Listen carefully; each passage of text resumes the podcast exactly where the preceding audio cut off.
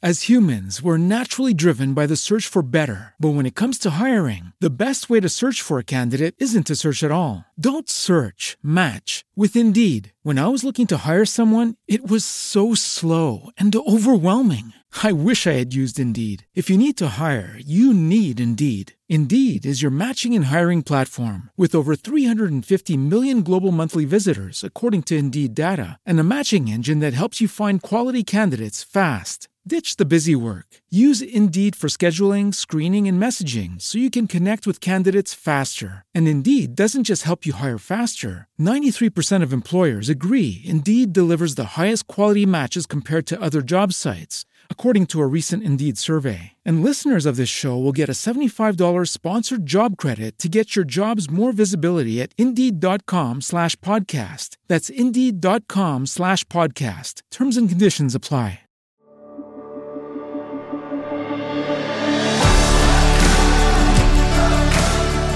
Welcome to the Gravity Leadership Podcast, where we explore how to center our lives and our leadership in the love of God revealed in Jesus Christ. in the midst of the disruptive cultural shockwaves of the 21st century. Join us as we learn to take the love of God seriously as the force that holds all of us and everything together.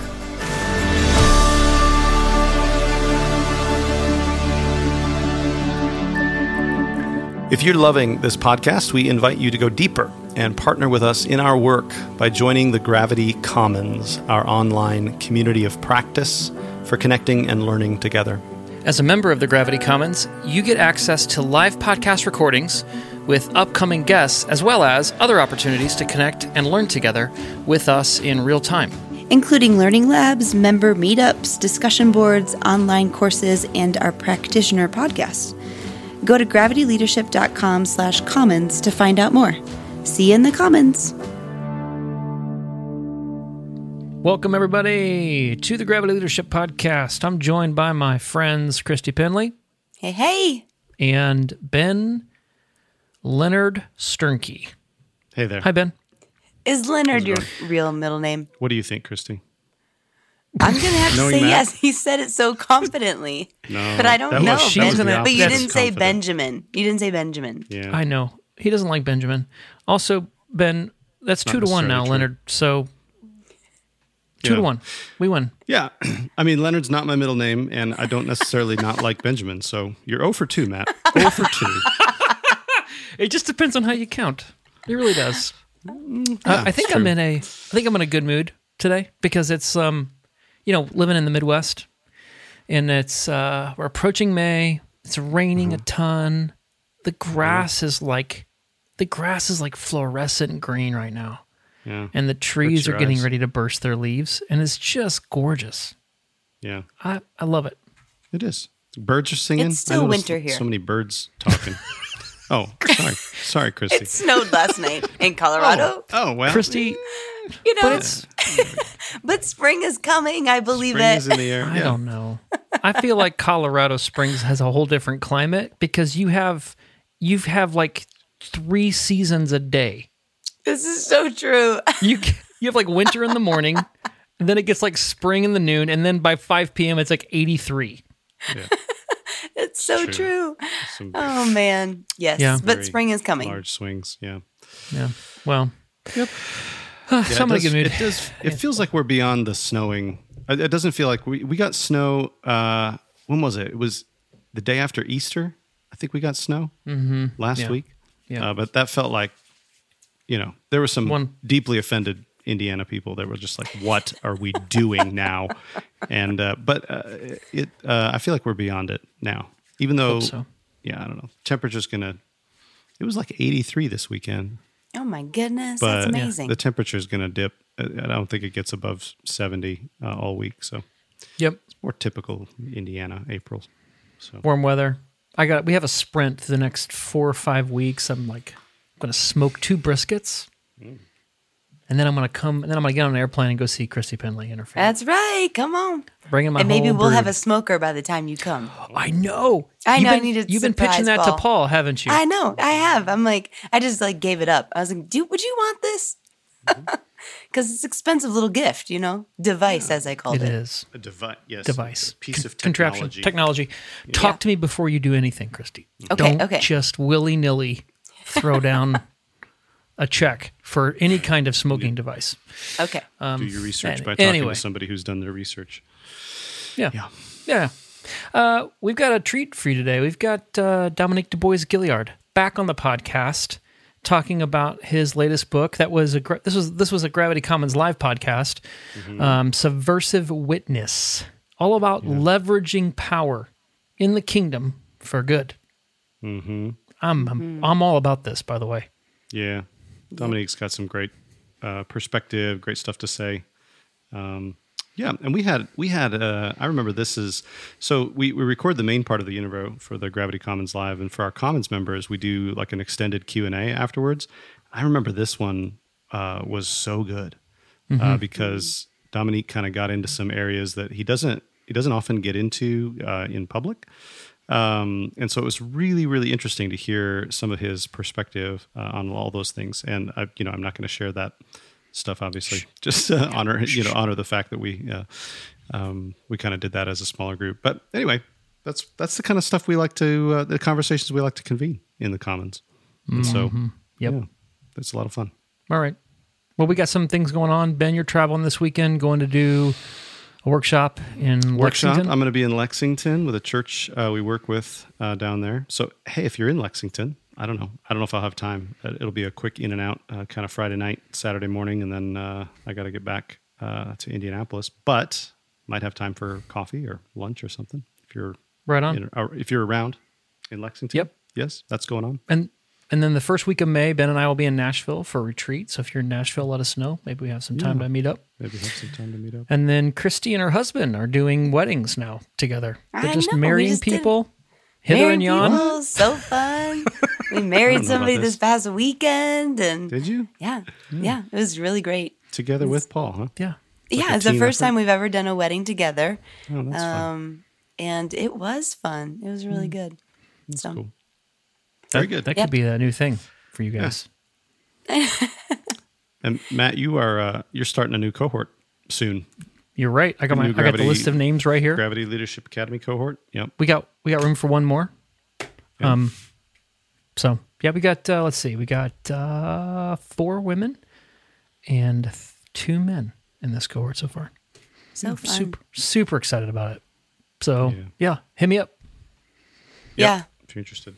And my my uh, evening cohort on Thursday nights just finished up recently, and so people, I'm ready to do another one. So Christy's got come on, capacity, sign folks. up. Let's do it. Yeah. Yeah.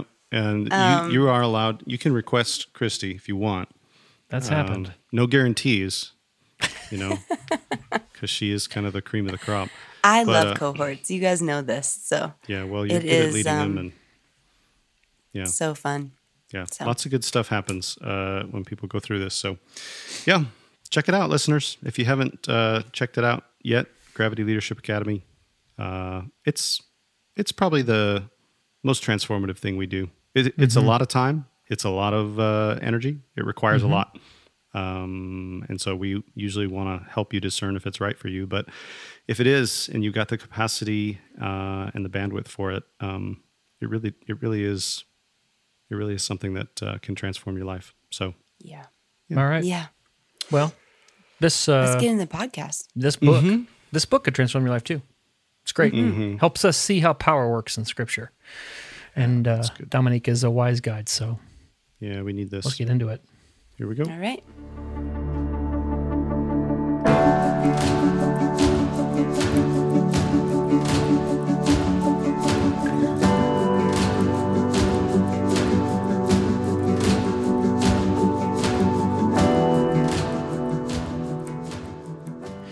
Dominique Du Bois Gilliard joins us today on the Gravity Leadership Podcast. He's the director of Racial Righteousness and Reconciliation for the Evangelical Covenant Church, the author of Rethinking Incarceration, Advocating for Justice That Restores, which won a 2008 Book of the Year award for InterVarsity Press and was named Outreach Magazine's 2019 Social Issues Resource of the Year. Also, he was on our podcast chatting about that as well.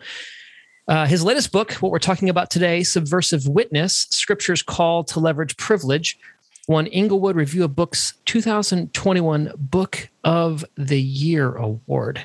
He serves as adjunct professor at North Park Theological Seminary and its School of Restorative Arts, and serves on the board of directors for the Christian Community Development Association. Dominique, welcome to the podcast. Welcome back.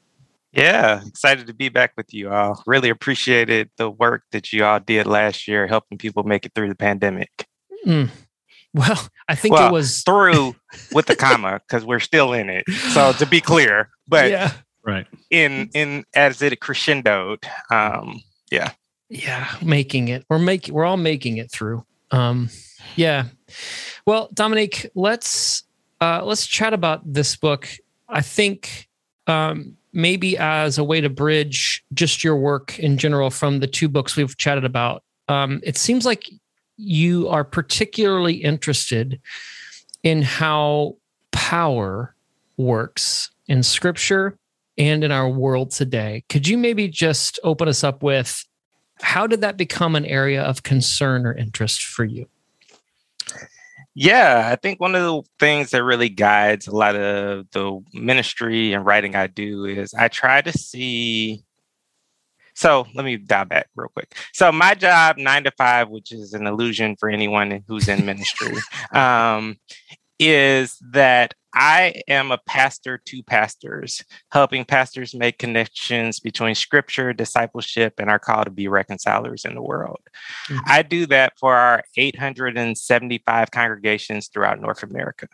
And mm. so as I go and I walk with pastors in rural, urban, suburban contexts, I really try to discern kind of what is what are stumbling blocks or things that are hindering us from bearing a faithful witness and those when i see those things on the ground really kind of paralyzing or stagnating the witness of the body those are the things that i really try to speak to and mm. so, in both of these books, uh, these have been realities in which I've seen have really hamstrung the witness of the church, mm. particularly mm. the evangelical church, and trying to figure out how do we realize that scripture is actually a blueprint for us and actually a lamp unto our feet as we try to navigate the complexity of our day and time. I think sometimes we've been taught to read scripture as if it's just this ancient collection of stories that really has no real bearing on our actual lived experience on the ground. Maybe it has some moral kind of bearing for us individually, but like not how we civically and socially engage. Um, and I don't think that's true. And so I think as I've uh, tried to go back to the text to try to illustrate where I see scripture actually prophetically speaking to our present moments, uh, it's really led me to have to reckon with power and systems and structures and the disparities and the distortions that sin breeds within them. And really to ask the question well, once we have eyes to see this, what does this actually mean for us as Christians because of who and whose we are? Yeah. Yeah. Well, we benefit from that work. I think one way to describe this new book uh, is that you take a trip to the scriptures and essentially look at how power works, like who has it, who doesn't, why that matters, and what faithful people do with it and do about that imbalance or inequality. Um, maybe maybe as just a way to like set the table so that we all are hearing words the way that you intend to use them. Uh, what do you what do you mean when you use the words privilege? What what is privilege? How do you know that you have it? And and what is it when you say leverage it? What are you referring to? Yeah, so the way that I talk about privilege in this book uh, really takes two forms. There is privilege that is connected to our bodies, and how our bodies are ascribed currency within a fallen world and that that currency that is ascribed to certain bodies and denied of other bodies is something that's antithetical to the biblical truth we find in the first pages of scripture that tell us that all people, regardless of how their body is composed, are equitably made in the image of God. Mm-hmm. So this first notion of privilege is really talking about the fact that in a sinful world, there are systems, structures, people, groups who are going to treat certain people with more civility, humanity, humanely, and with more dignity than others because of things like mental cognition, able bodiedness, race, gender, class, land of origin, citizenship status, those kind of things. So that's where I talk about privilege as a byproduct of sin uh, because that is not the way that God intended it to be. Um, and those are not patterns and logics that which Christians can conform to. Those are patterns of this world that we're called to be divorced from because the Holy Spirit has renewed our minds. Mm. The second way I think of talk about privilege is really a positional privilege, where we take seriously the fact that uh, some of us have access to tables and places and spaces of power and influence that other people don't. And I believe that is a clear, consistent kind of illustration throughout scripture that God actually puts Christians in those places and spaces for us to bear witness to who and whose we are, so that we can actually subversively use that access to power to actually bring correction and transformation in places that desperately need it. I talk about uh, Christians as having the ability to be like the leaven and the loaf in places of distinction. And so mm-hmm. those are the two different ways that I talk about privilege um, and really understanding that the main thing I really am trying to grapple with is like the world expects people Christians and non Christians, to always see privilege as something that we can exploit for our selfish gain and to make our lives better and more comfortable and to distance ourselves from the suffering of the world. But Christians are supposed to look to the model of Jesus as to what we're supposed to do with uh, privilege and in the midst of the temptations that Jesus has in the wilderness, in the midst of Philippians 2, we see a radically different model. And that model tells us that privilege actually has a missional purpose. And I believe that that missional purpose for the people of God is to make God's name known and love shown throughout the world. And that we're supposed to specifically and strategically live in a way where we forsake the opportunity to exploit privilege for selfish gain, but we subversively leverage privilege and what we're supposed to do with it, quote unquote, by the ways of the world, so that we can bear witness to who and whose we are. Mm. Yes. Yeah. Yeah, Dominique, um, I, I think the um uh sorry, Christy. Um I uh I think the uh, the thing that I'm thinking about as you say that is that um, it, it feels uh, so. I think most Christians would agree. Of course, we're not supposed to exploit our privilege for our own selfish benefit, right? Of course not. But what I hear that's different in what you're writing um, from a lot of other spaces um, where this is talked about is that we are specifically called to notice and recognize what privilege we do have and intentionally leverage that on behalf of others rather than become like privilege blind right? Or power blind or like well i don't i don't know. We're all equal in god's eyes. So um so i don't know you know like if i have privilege like i don't know what that what that is and i don't know what to do with that. I, I wonder if you could tease out the difference between those two things. Like what's what's the practical effect when people try to pretend like you know they're privilege blind or power blind or you know we're all just equal and i don't need to really pay attention to this because we're all equal under god great question and let me get to that after i name one thing that's really important that i also try to do with the uh, the conversation so acknowledging privilege is not about condemnation or shaming or guilting one another into coerced actions.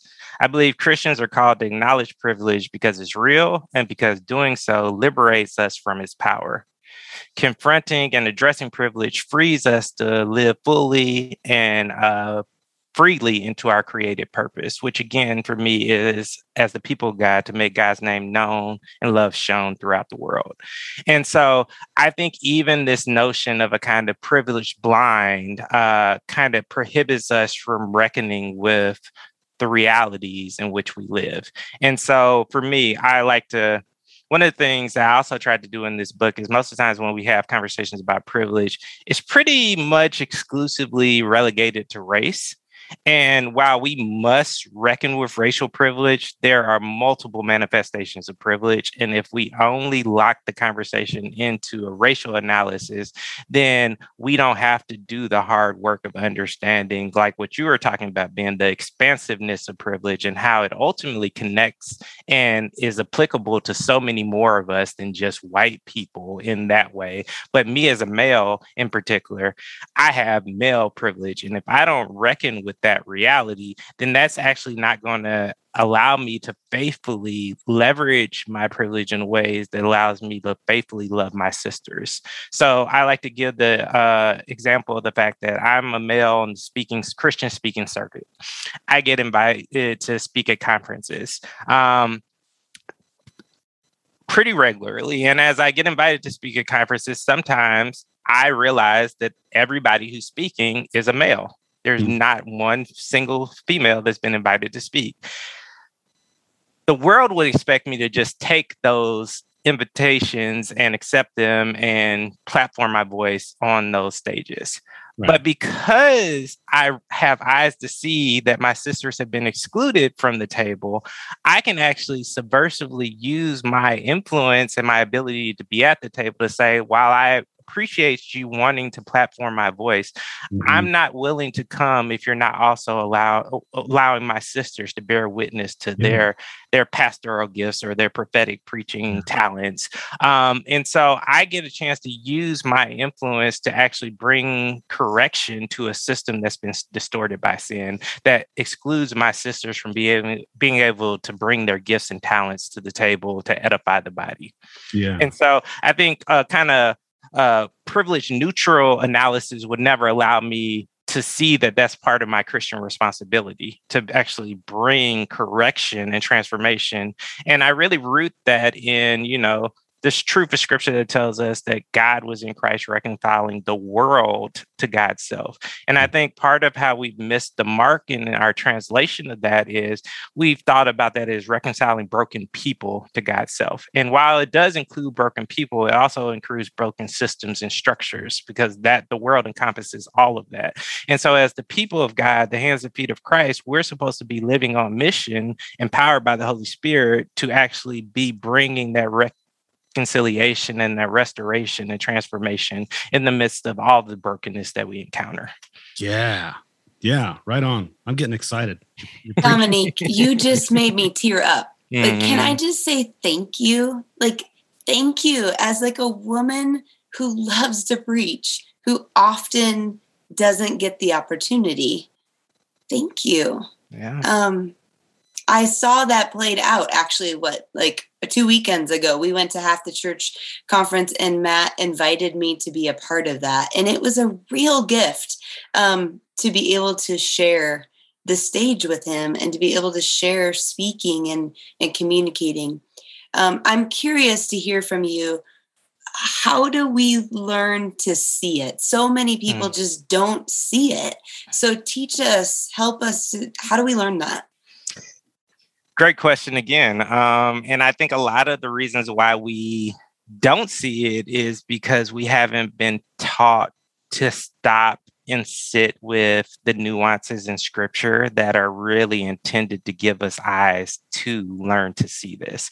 So, for a perfect example, um, I, one of my favorite biblical passages is it, uh, Exodus 1 6 through 210 this is essentially the story of Moses being born into the world.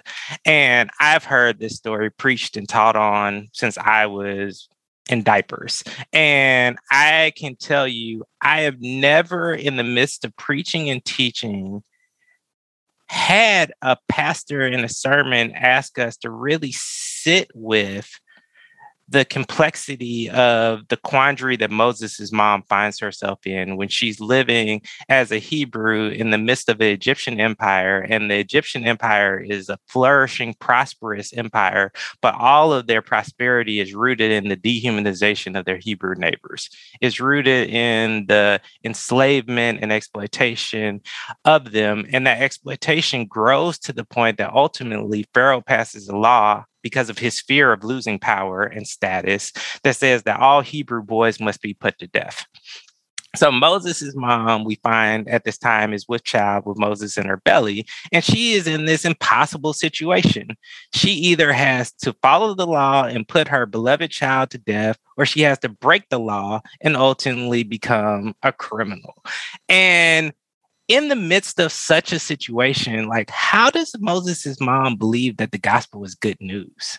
Like, and I love the way that Howard Thurman talks about this. And he talks about like, we really don't reckon with the fact that so many people in our broken world live with their backs up against the wall. And Moses' mom is like the epitome of that. And she ultimately and has to really pray and discern what to do. And guess what? The spirit prompts her to break the law. I know that goes in the face of all of the Bible studies and Sunday school lessons we learned about, um, you know, to be a good Christian and to be a good citizen, faithful citizen of the kingdom are synonymous. Um, but uh, there is this way in which uh, we see that the Spirit compels her to break the law. But what the Spirit, what the passage is also trying to do is trying to tell us, like, there are people in life who have to make these impossible uh, decisions when they are in these totalitarian regimes, when they are living under colonized, conquested realities. And I think when we don't stop and sit with the the quandary that Moses' mom is in, then we brush over the fact that scripture is actually naming the fact that systemic sin is real, that not all laws are faithful laws that are reflective of God's uh, will and intent for the world. And if we don't reckon with that, how are we ever going to faithfully love those neighbors? And so I think a passage like that, I give one more quick example um, where Acts 6, 1 through 7 is this beautiful story of the early church trying to figure out what does it mean to become a multi-ethnic church. And it's really one of the first passages where we see ethnicity explicitly rear its head in a way that's becoming a divisive issue for the church. And the church is actually doing really good things. The church is growing, they're out there serving, they're out evangelizing, they are living on mission, but they're ultimately blind to the fact that there is this uh, blind spot within the missional outreach that they're doing. Uh, ultimately, they're trying to cre- uh, continue this Old Testament ethos of the people of God having eyes to see the most vulnerable and responding to their needs within their midst. And they're doing that. So they create, they find out that there's these vulnerable widows who need help and they start to serve these widows. But the challenge is that there's two different widows who are being served. Um, and the two different widows are having a divergent experience within the food distribution program. And so you have one group of widows who are the Hebraic widows, who are cultural insiders, who actually have people at the table of power who actually identify with them, who identify with their lived experience. They they speak the dominant language, um, and they understand the nuances of the culture. And then you have the Hellenistic widows who essentially come back as immigrants who don't speak the language, who don't know the nuances of culture, and don't have anybody at the table of power who represents their interest or who can see their lived experience. And they ultimately come to the leaders and say, hey, there's a discrepancy in the food distribution program, and we are being overlooked and not treated equitably as our sisters. And I love the church's church leadership's response because in it we see their maturity in Christ. So all too often today, when people bring a discrimination complaint before the church, um, what they hear is a kind of defensiveness, a kind of like, well, one, or they be they are blamed for being the problem, for bring addressing the issue, because the issue is actually what's causing the division, as opposed to the blind spot that they had um, as leaders. And so they don't do that. They ultimately hear the discrimination complaint, they soberly sit with it, they examine this, they examine the system, and they come back and say, you know what, you're right. There is a discrimination going on, albeit unintentional. It's still happening, and if we're not just going to fix the problem temporarily and place a bandage over it, we realize that we actually have to reconstruct the table of power because there is nobody at the table of power who actually sees and identifies with this suffering and this kind of marginality. And there's this recalibration that happens. And I love this story because it says, not only did non-christians see this and pay attention and start to be more become more interested in the church? But it says that many ministers in the area became more faithful to the gospel because of this uh, prophetic witness of these leaders rooted in a humil- christ-like humility that actually says you know what? We don't always get it right. Sometimes we get it wrong and when we do we're not going to try to cover it up. We're not going to do an apology no apology. We're not going to try to blame you as being divisive. We're going to say we missed the mark. We're going to commit to being better, and we're going to make the changes needed systemically to make sure that this problem doesn't reoccur. And not only does that happen, the gospel explodes right there in Jerusalem. What's beautiful about the story is that later on down the line, we see that these new leaders are the first to articulate the gospel to the Gentiles and expand the kingdom beyond uh, what it historically had been. And so, this beautiful story about reconnecting connecting evangelism and justice, which for me is something I'm super passionate about because so many of our congregations settle for an either or gospel uh, that really cares about evangelism and doesn't care about justice or cares about justice and marginalizes how the significance of evangelism. It's only the gospel of Jesus Christ when it's the both and.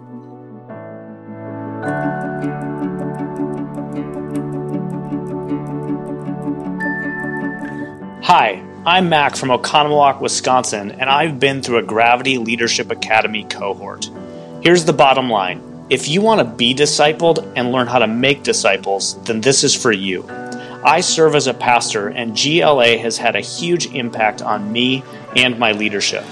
Not only will you find tools and resources that are highly reproducible, but you'll be connected to a group of people seeking to center their lives in the love of Jesus. If you like the Gravity Leadership podcast and the conversations taking place here, I think you'll love going deeper in a Gravity Leadership cohort. To find out more about Gravity Leadership Academy, visit gravityleadership.com/academy. Dominique, so what you're saying is one of the ways to learn to see power in our world is to understand how power is working in scripture. Yes. And so your book is basically uh, each chapter takes a different story. You, you already mentioned Exodus. You mentioned Moses's mom, Pharaoh's daughter. Uh, you also talk about the Hebrew midwives in there doing similar things, kind of trickstery kind of things. And um, I, I think we could have a whole podcast about what are the ways marginalized, powerless people disrupt or subvert uh, evil power and how does god uh i mean the hebrew midwives like just lie. Yeah. like they straight up lie to you know to pharaoh. And god blesses them for it and gives them children when right. they couldn't have them before. Right. Imagine right. that. Um but you, you also talk about let's see who else? You talk about esther and and paul and silas and jesus and zacchaeus. And i was thinking about the New Testament letters because this this bifurcation between evangelism and justice. Um, you know, I'm thinking about like the book of Romans and how it's sort of the the justification by faith has become shorthand for the gospel for many evangelicals. But but we miss what Paul's doing there in that book is pastoral theology. Yep. He's trying to help two groups of people that have a power differential learn how to be one and so then justification by faith becomes the pastoral strategy of on the ground reconciliation, right? And and I I wonder I wonder if you could just speak a bit about um, how do you, how do we how do we evangelize via this mechanism of justice? How do we tether that together the way that, for instance, the apostles do all the all the way throughout their epistles? How do we do that today? What is what is one location where that could take root? Yeah, so I think for me, the uh, two guiding scripture. Well, let me do uh, three three guiding scriptures for me in this. Uh, first, Philippians two.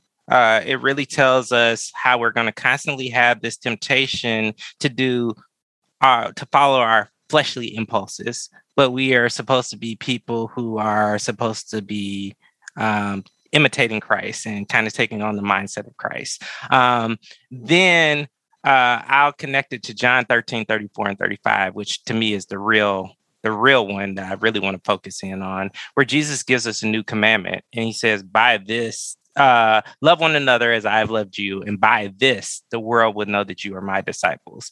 Um, and I think right now in our world there are a lot of theories about how the world will know that we belong to Jesus. But very few of them are rooted in this kind of radical, transformative love that Jesus is talking about. Um, it's not by culture wars. It's not about why we, what we stand against. It's not about who exclude. It's about how we love that the world will know that we belong to Jesus. And so, and then I want to connect that to Isaiah 58 because there are very few passages that really break down tangibly what it means on the ground for us to bear witness to who and whose we are, like Isaiah 58. Um, and one of the great ironies is as we bring to close this Lenten season, um, as people talk about Lent and they engage in fasting, there are very few churches that root that call in fasting in Isaiah 58, which is very problematic because this is exactly where God says, This is the kind of fast that I desire. And so, in the season, in the midst of all the fasting, um, but I love it because it tells us that. You know, one of the missional purposes of the people of God are to be repairers of the breach. And what I love about mm-hmm. that phraseology is it doesn't say repairs of the breach you created repairs of the breaches that your sins cause. It says repairs of the breach, which helps us to understand like we are born into a world that already has breaches, that already has gaps and chasms. Hmm. Um. Those gaps and chasms are the results of our foreparents' sins. But you know what? Scripture doesn't tell us that we're only responsible for confessing and uh, and repenting of our own sins. Um, there are multiple times where Christian leaders have to confess and confront their own sins, but also the sins of their foreparents. And I love this on the ground because it helps us to see, like, whenever we encounter the individualistic responses within the body of Christ of, well, I never owned slaves. I didn't participate in indigenous genocide. I didn't help support Japanese internment camps. We can see that that is a response that's rooted in conforming to the pattern of this world, not actually having our minds transformed by the power of the Holy Spirit we are people who are supposed to be able to have eyes to see, ears to hear, and hearts to respond to the brokenness that abounds.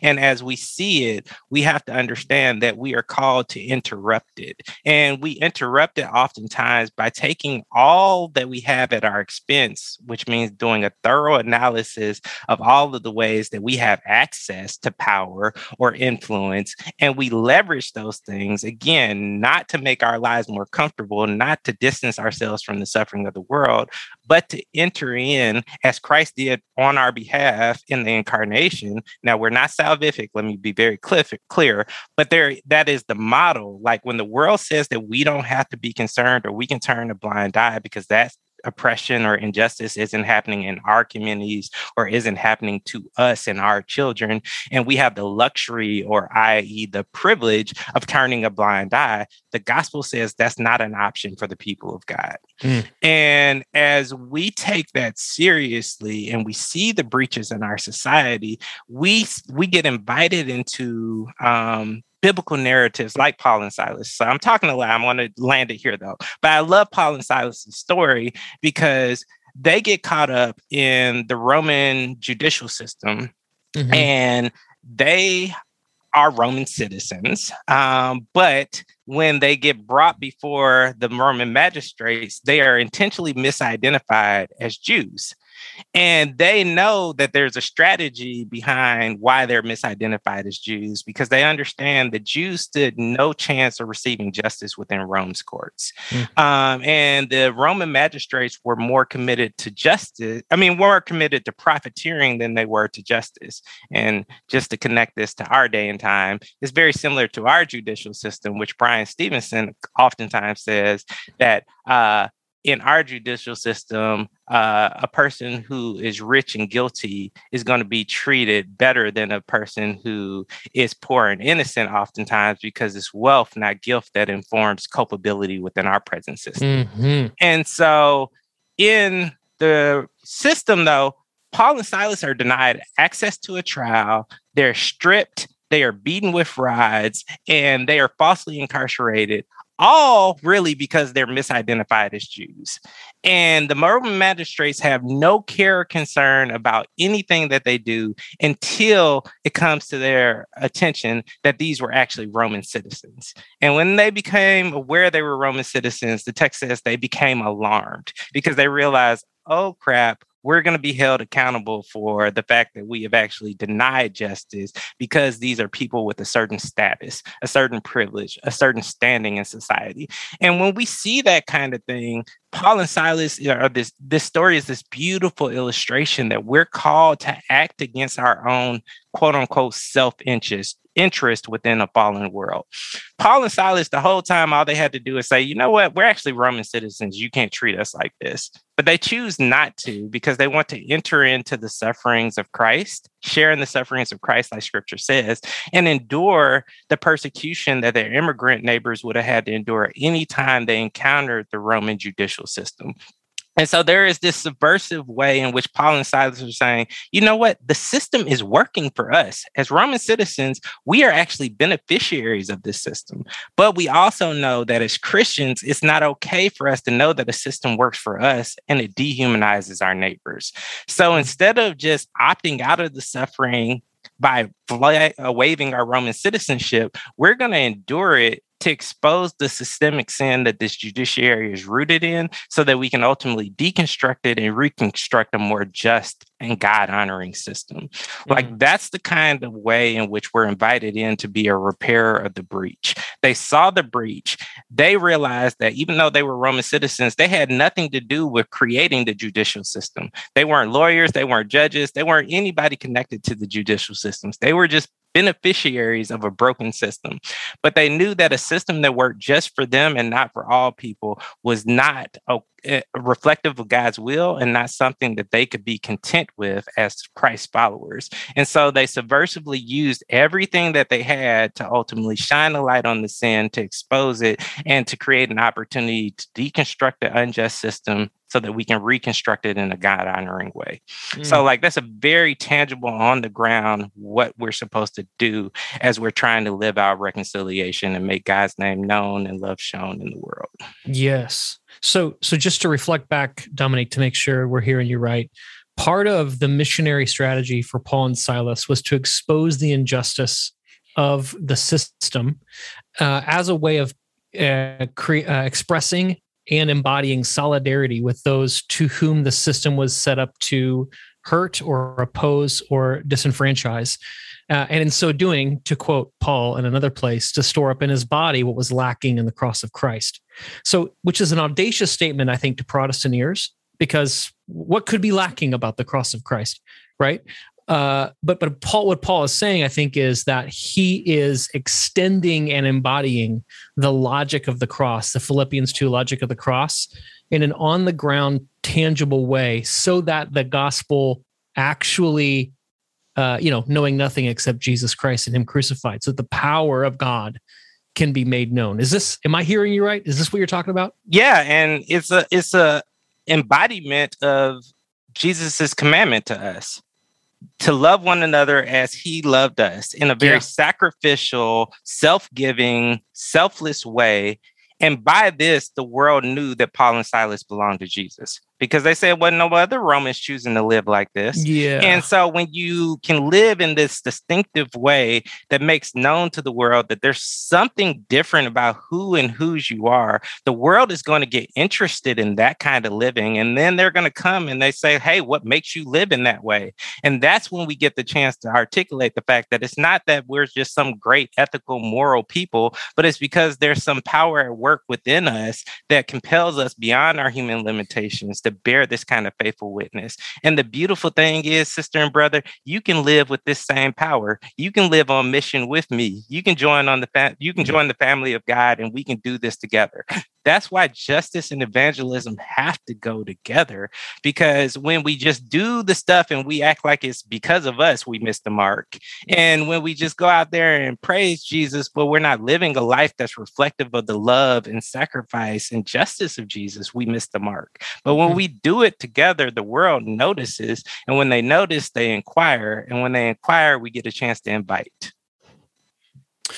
Amen. Amen. Well, uh, maybe as we turn uh, to close, wrap up this uh, public part of our podcast, we'll continue with our Gravity Commons live people here after this. But uh, we've talked about sort of Hebrews in Egypt, and there was no confusion for Hebrews in Egypt that this was not the promised land. Mm. Right. And we've, we've talked about Christians in Rome or Jews in Rome. And there was no confusion for Christians or Jews in Rome that Rome wasn't the promised land. Uh, but there does seem to be quite uh, a disorientation today, Dominique. I don't know if you noticed this, but there's a lot of um, American Christians who think that America is the promised land. And so part of what I hear you talking about is recovering an ability to see injustice to name Egypt and Rome today so that we can actually evangelize. Yeah. Yeah. Yeah. So maybe, maybe as we close here, you close your book. You've already rich referenced this, but maybe this is a way into this. You close your book with a, um, a meditation on, on generational sin and corporate responsibility. And I think we live in a neoliberal individualist age that says you are a product of your boots and your straps and your hands. And you are only responsible for what you volitionally choose consciously. And I, I think what your book wants to do is uh, is rid is rid us of these illusions. Yeah? yeah? Maybe fill out for us how is that part of the zeitgeist, the spirit of the age, and not the spirit of Christ? Yeah. And for folks who have read both my books, you realize I actually double down on this because it's so important. Um, this notion of meritocracy and rugged individualism and uh, this fierce independence is not the truth of the gospel. Um, and so for me, you know, there is this way in which the world talks about flourishing, prosperity, abundant life. And then there are ways in which scripture talks about those things, and they're not congruent. Um, and I think one of the ways in which we have muddied the waters is really kind of articulated a gospel that's made it seem like it's synonymous to be a faithful citizen and a faithful follower of Jesus. Um, but there are differences between pledging allegiance to a flag and to the kingdom.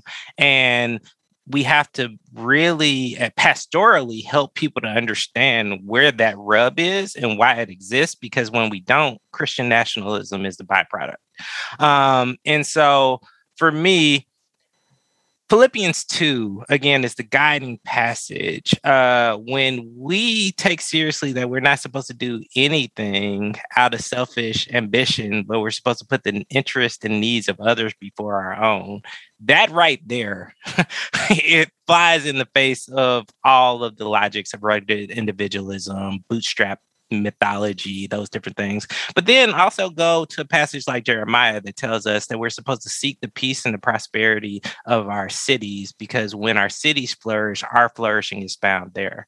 It's not when we individually flourish that our flourishing is found, it's when we seek the flourishing of the collective. And so the gospel is constantly trying to pull us out of this individualistic worldview and way of functioning into a biblical truth that says that we are inherently interconnected, that our, our flourishing is mutual, and that we are blessed to be a blessing the blessings that come to us are not supposed to just be retained within us and our biological families, but they're meant to flow through us to make God's name known and love shown. And so I think there are these categorically different ways of thinking, and I like to do it through the lens of baptism. So there is this mantra that's so popular here in our country that blood is thicker than water. Well, that is true everywhere except in the scriptures that actually tells us that the baptismal waters are thicker than our ancestral bloodlines. And it's baptism that kind of introduces us to a new mission, a new purpose, a new way of belonging. And ultimately, what we've really missed in the Western truth is this truth that baptism is trying to help us to see that we actually do belong to one another.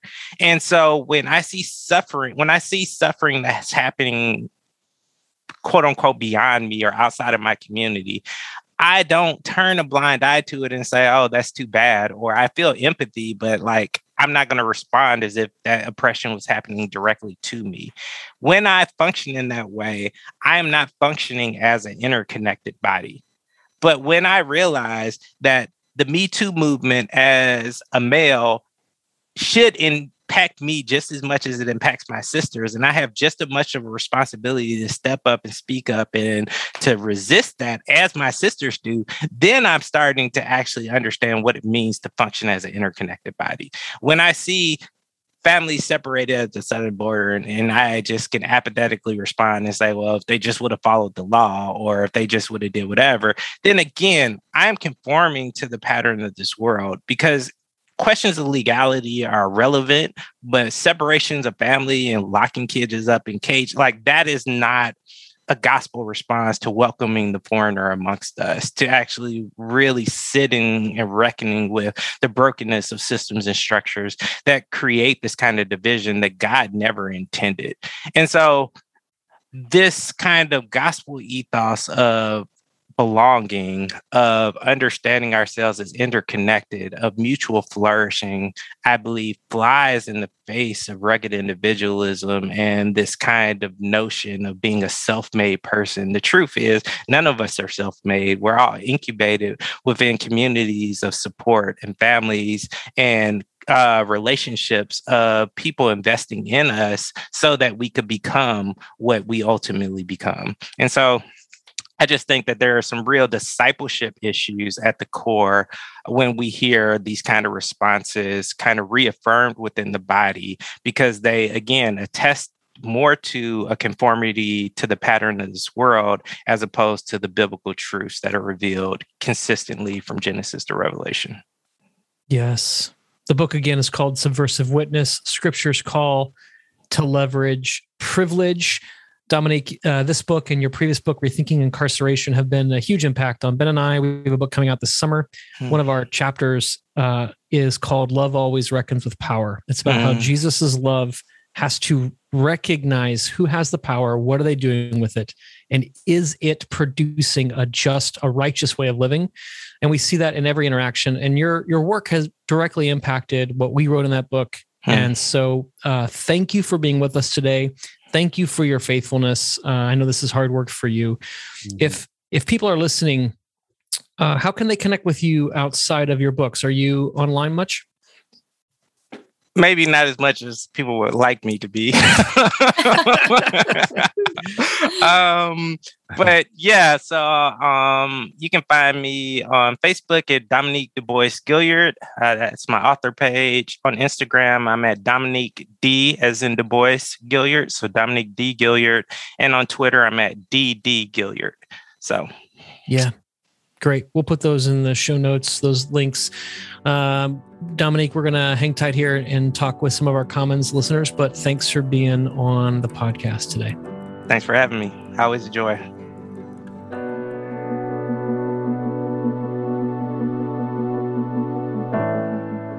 I'll tell you that uh, that Dominique. Yeah, he uh, yeah he's great. He knows he's how to bring it up. He knows he, he knows how to bring it. There's uh, I feel like he's uh, I don't know. He's one. He's one of those folks. Uh, I remember Lisa Sharon Harper feeling this way as well. That like she's yeah. going to break out into a uh, like a, gr- a, great sermon. Yeah. Just at any moment. At any moment, it could turn into a sermon. Yeah. Uh, but I was I was feeling it. I was feeling good. I was feeling encouraged uh, by what uh, by what he's bringing. It was it was great. I, yep. I love having him on the podcast. Yep. He's. Uh, I told him this in our uh, Commons live time, but his his work has been part of what's helped us reckon more with power and um, and helped fill out and name one of the axioms for our book coming out this summer that I think has been really helpful for us. Super helpful. Mm-hmm. So yes. he makes me feel less crazy. Yeah, no, he's he's great, and I we we got into this in the Q and A uh, as well. And so, if you're listening to this podcast episode and you want access to that Q and A, that's in our uh, Gravity Commons mm. uh, membership platform. Um, but he got into this in the Q and A. I was really glad that he answered uh, the question that I had for him about because I think it's interesting um, to talk to because he, he's basically he's a black man who functions primarily in white evangelical spaces. It's kind Yeah. of his shaping and forming, Yeah. and, and the people that he primarily speaks to. Um, and he had some super helpful, very intentional ways that he interacts in those spaces to make sure that his prophetic voice isn't blunted in the ways that I think whiteness would would try to blunt it. Yeah. Um, but by the same token, he's also uh, very maturely seeking to um, get as many obstacles out of the way for white people to be able to hear him. I, I just think I, I, I I've seen people kind of go. That, that's a debate, right? You know, that like, what's the best way to kind of approach this? Um, but I was just impressed with his intentionality about that and his um, um, maturity, uh, just in terms of being circumspect about his own uh, privilege in that sense, um, but also, uh, yeah, wanting to make sure that he maintains his ability to kind of keep a prophetic edge. Because yeah, you know, you, you talk about this stuff, and it's not it's not like everybody's excited about it. It's not like everybody's you know wanting to hear it. Um, but yeah, I think I think in the past I've made the mistake of thinking that thinking that I can just explain this. If I can just explain this to you, you'll understand. yeah. Um, but anyway, that that was hel- helpful for me just Yeah. to hear that in the Q and A. Yeah, yeah. It was great. It was great, man. Um, I had a question for you, Ben. Uh-huh. What's better than Ted Danson? Uh, Ted dancing with somebody else. Ted singing That's why I feel like this joke is gonna. Ted singing and dancing. I got the I got the gist of where the joke was going. I knew I knew where it was going. So, How did you know it was a joke? I, I, I just tried to mm, present a question. I, pick up on these cues. Yeah, yeah. I know you just presented it as a question. I I'm wise to your ways. so I don't know I about that. What's going on here at the end of these podcasts? All right. Anyway. All right, folks. We will see you next time. Yeah. Thanks for thanks for being listeners. Thanks for being listeners who listen all the way to the end. If You're it's just for the dad joke, that's fine. That's You're fine. listening now. But uh, we're really uh, grateful uh, to Mhm. you, whoever you Yeah. are, listening all the way to the end. You are appreciated. Peace, y'all. Peace.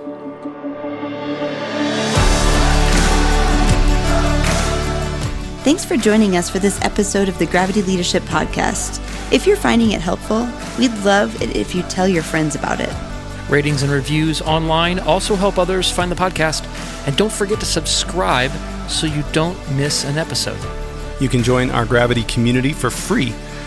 You'll get our latest content delivered straight to your inbox, as well as an email most Fridays with curated links to articles that we found interesting or helpful. To join us, go to gravityleadership.com slash join. Our show is produced by Ben Sternke and Matt Tebbe. Aaron Sternke edits and mixes the podcast. You can check out his work at aaronsternke.com. We'd love to hear from you. To record a question or comment for us, go to gravityleadership.com slash message and click the Start Recording button. You can also email us at podcast at gravityleadership.com. Catch you next time.